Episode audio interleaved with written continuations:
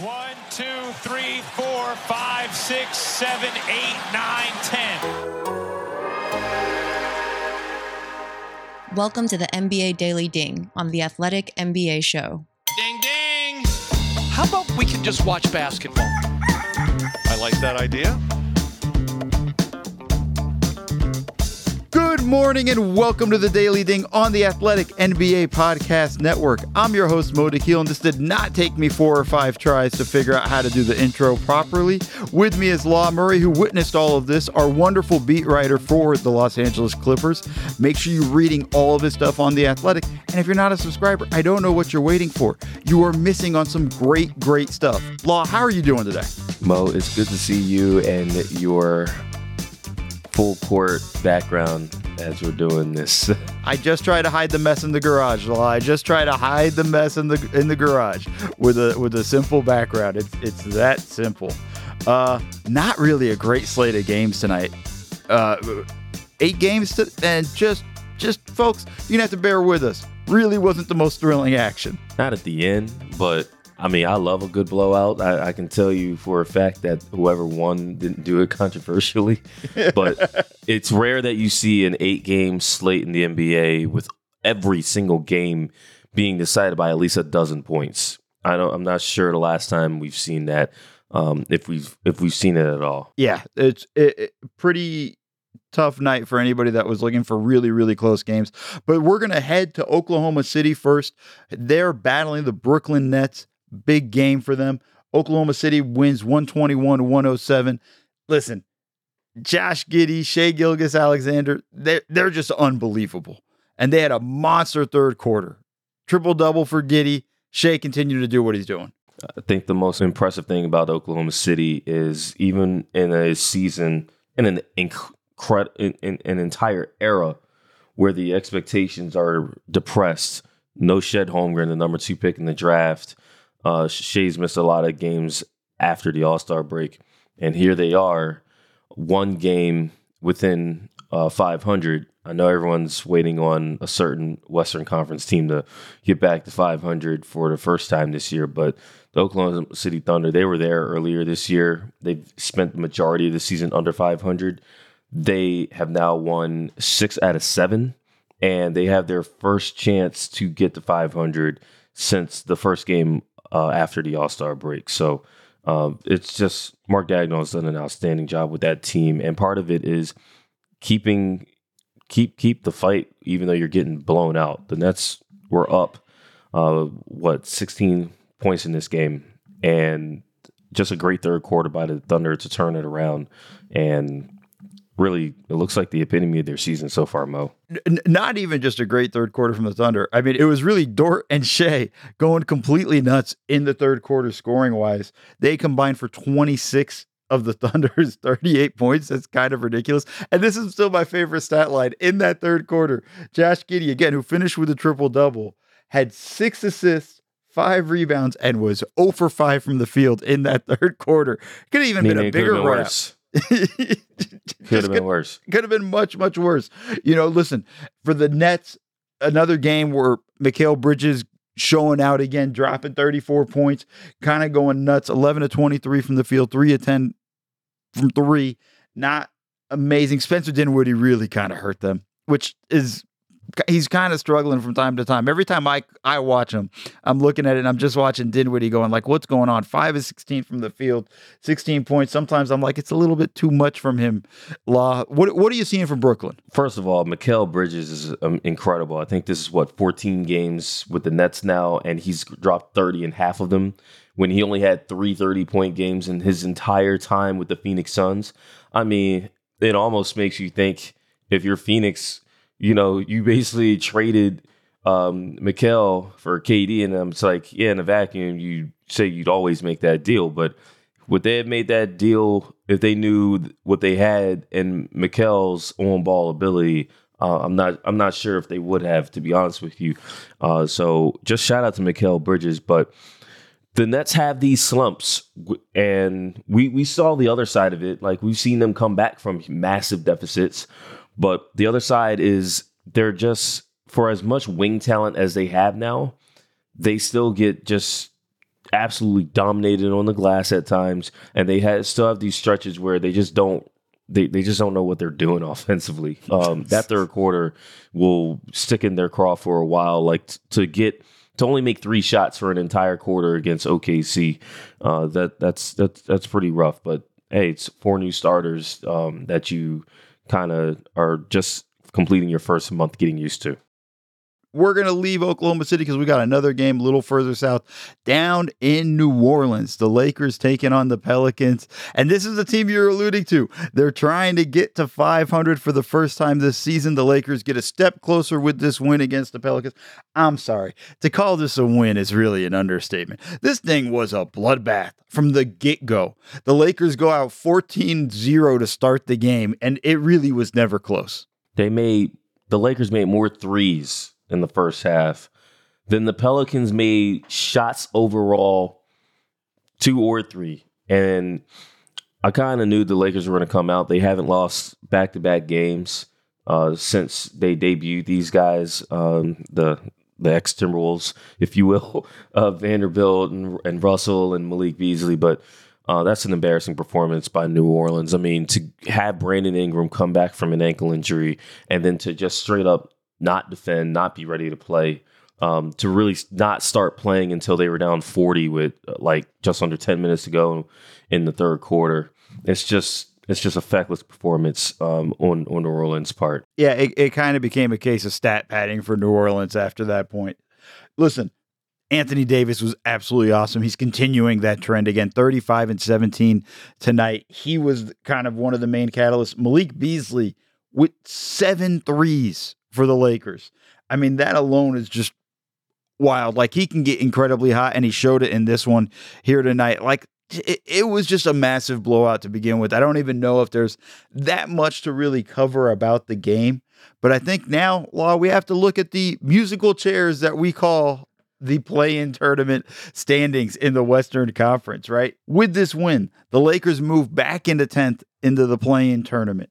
The Oklahoma City Thunder, who we just talked about, are now eighth. Minnesota's seventh. You got Dallas at nine, all separated by one game. By one game. The Wolves are a game over 500. You have the Lakers, Thunder, and Magic all tied 34 and 35 this season. New Orleans, after this loss, dropped down to being tied to 11th with the Utah Jazz at 33 and 36. And the Portland Trailblazers, who we're not really going to talk about much other than this, they got completely destroyed by the New York Knicks tonight and have dropped down. They're three games out of the race altogether. It almost feels insurmountable, insurmountable for them. Excuse me. I have a hard time with that word, there law. Uh, tell me, just looking at these four teams Minnesota, th- the Thunder, the Mavs, the Lakers. Is this going to be our four playing tournament teams, or is somebody else going to jump in? I have a, I have a feeling that this is going to be it. Um, it really the question is whether the the Clippers and the Warriors and the Suns can stay above that fray, uh, which I want to I want to give the faith and say that they might, but um, I think the Jazz are perfectly fine being outside of that, given their priorities uh, in the in the coming um, off season the Blazers just they're just simply not good enough. Like the Knicks are at the end of this long road trip. The Blazers got off to a 16 point start and they got turned by 35 points tonight. Horrible performance at home by them, especially with a couple guys who had uh, at least Cam Reddish. If that was a revenge game, my brother, you, you need to look up the definition again. of revenge. yeah, man. Like Josh Hart won that battle, and then just uh it, it just doesn't like New Orleans. This was a big spot for them, huge game for them, and New Orleans still has a good schedule to make some moves, but just a just a, just that's a huge game. And last year, last year's Pelicans win that game going away. Okay, they beat the Lakers in in the big games with LeBron playing. Um, and the and the fact is, they just don't they just don't look like they have the gas to compete the way they need to. So I mean, the Pelicans, they might have some games, but all those teams playing above them, they either are playing better outright or they have the horses to ensure that they might play better than the Pelicans in a vacuum. So it's not looking great for the teams on the outside. And again, Portland might want to make playoffs, they're just not good enough. The Pelicans, they should have they, they they should be better than this. And the Jazz, I don't I just don't think the Jazz care. I, I, have questions of whether Portland actually wants to make the playoffs, so they just say they do. Uh, but let's go to the t- one of the teams you mentioned in there, the Phoenix Suns, a team that's possible in dropping into the play-in tournament. They're really just two or three games up right now. Already have lost three in a row, including this one to the Milwaukee Bucks, where Giannis Antetokounmpo continuing to make an MVP run. 36 points, 11 rebounds, eight assists tonight in this win for the the Bucks. And one thing I found really interesting in this game here, Law, he had more free throw attempts than field goal attempts. He had 24 free throw attempts and 23 field goal attempts tonight for Giannis. As you know, the Bucks just continue to roll as they did on a second night of a back to back. Came back came back against Sac last night and take this one against the Suns. Yeah, and this was a second night of back to back for Phoenix as well. And the the takeaway, I mean, Phoenix will foul you. Uh, they they will absolutely value. The reason why they and and this is what I will say about Kevin Durant versus Mikal Bridges. Uh, Kevin Durant is obviously uh, Kevin Durant, right? We know who he is, what he's capable of, and they need to address the free throw attempt differential in a way that Mikal obviously wasn't doing for them. Uh, they they just need to turn that that around. Um, this is another example of the Suns are a team that not only will foul you, but they struggle to get to the line themselves, despite the names that they have on their roster. Uh, DeAndre Ayton had an inefficient 16 point night, right? Uh, to need 19 shots to get those 16 points at the center position is terrible. Um, didn't get a single free throw attempt in 26 minutes. And of course, to top it all off, he had five fouls. Um, three quarters, mind you. Devin Booker, as good as Devin was, it took him 27 shots to get his 30 points. He only got three free throw attempts. Um, Chris Paul, we already know where he's at in his career. Even against a relatively shorthanded Bucks team, they sat Grayson Allen, they sat Khris Middleton. That just isn't going to get it done, and that was the difference. Even with Giannis bricking ten of those twenty-four free throw attempts, Mo. Um, so I thought it was a I thought it was a really tough win from a Bucks team that you know they they uh, obviously got on a little skid uh, prior to the Sacramento game. Um, Sacramento was a big win for them, and now they're going to continue and, and they followed up with another big win against a Western Conference team. And for the Suns, it's big. It's two big losses in a row in back to back nights, and and now like like I said, they are closer to the pack than when people thought initially that they might challenge for a top three seed. Yeah, I think Booker did a lot of his damage in the third quarter with 17 points. I think that's really he pulled them back in, made it a one point Yeah, game they at took that a point. lead. Yeah, they they- took a lead. It took a lead early in the fourth. I think they just ran out of gas at this point. Without KD, with with all with having traded Cam Johnson and Mikal Bridges, you don't have a lot of guys that can make up for it. And with KD is out, and it made allowed the defense to kind of lock in on Booker in the fourth quarter, and that's where it kind of just ran out of gas for him. And you know, listen, the Bucks are awesome. Jrue Holiday, not really a good night shooting wise, 4 or 14 from the field. I thought his defense was great in particular. They switched him on to Book in the fourth quarter, and he went off with everything that they had going. Lopez, after damn near strangling Trey Lyles last night or the night before, had, had himself continued to have himself a solid Absolute night. foxhole guy, that guy. Absolutely 21 and 10 for him and i think they just had a solid night and it was nice because the guy who hit the the dagger shot for the bucks jae crowder who wanted out from phoenix got out landed in milwaukee hit the dagger three to kind of put this game away we're going to talk Hey, real that's two of them for for Jae as well because he did the thing in Milwaukee too against the Suns. There we go. There we go. We're going to do real quick. The Nuggets lose to the Raptors in Toronto. This one was just not really close. The Nuggets gave up 49 points in the first quarter. And then in the fourth quarter, when it looked like they were going to make a game out of it, they were only able to score 18. Jokic with 28, 8 and 7 on just 13 shots. This is a, a, a, tough night for them as a whole as a team. They looked pretty uh, sloppy in this one.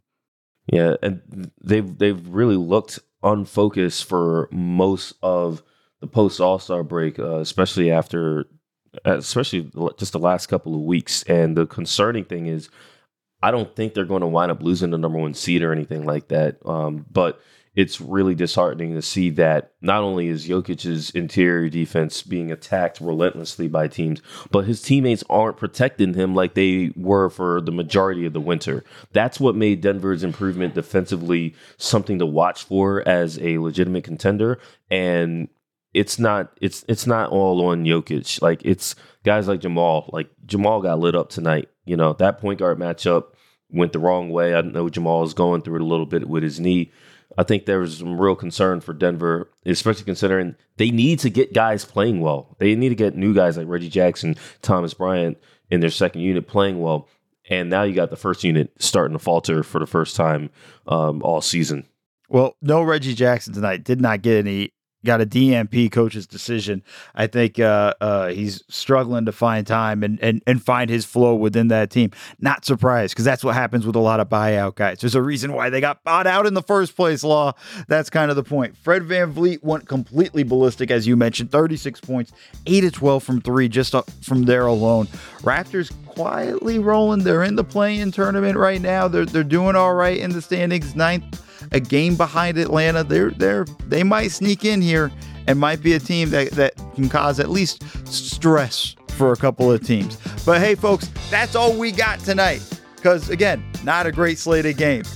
That's Law Murray. Go read his coverage on theathletic.com. Again, if you're not a subscriber, I don't know what you're waiting for. Go subscribe now and get all this amazing coverage from Law Murray. Go check out all our podcasts on the Athletic NBA Podcast Network. And Law, take us away. Ding ding.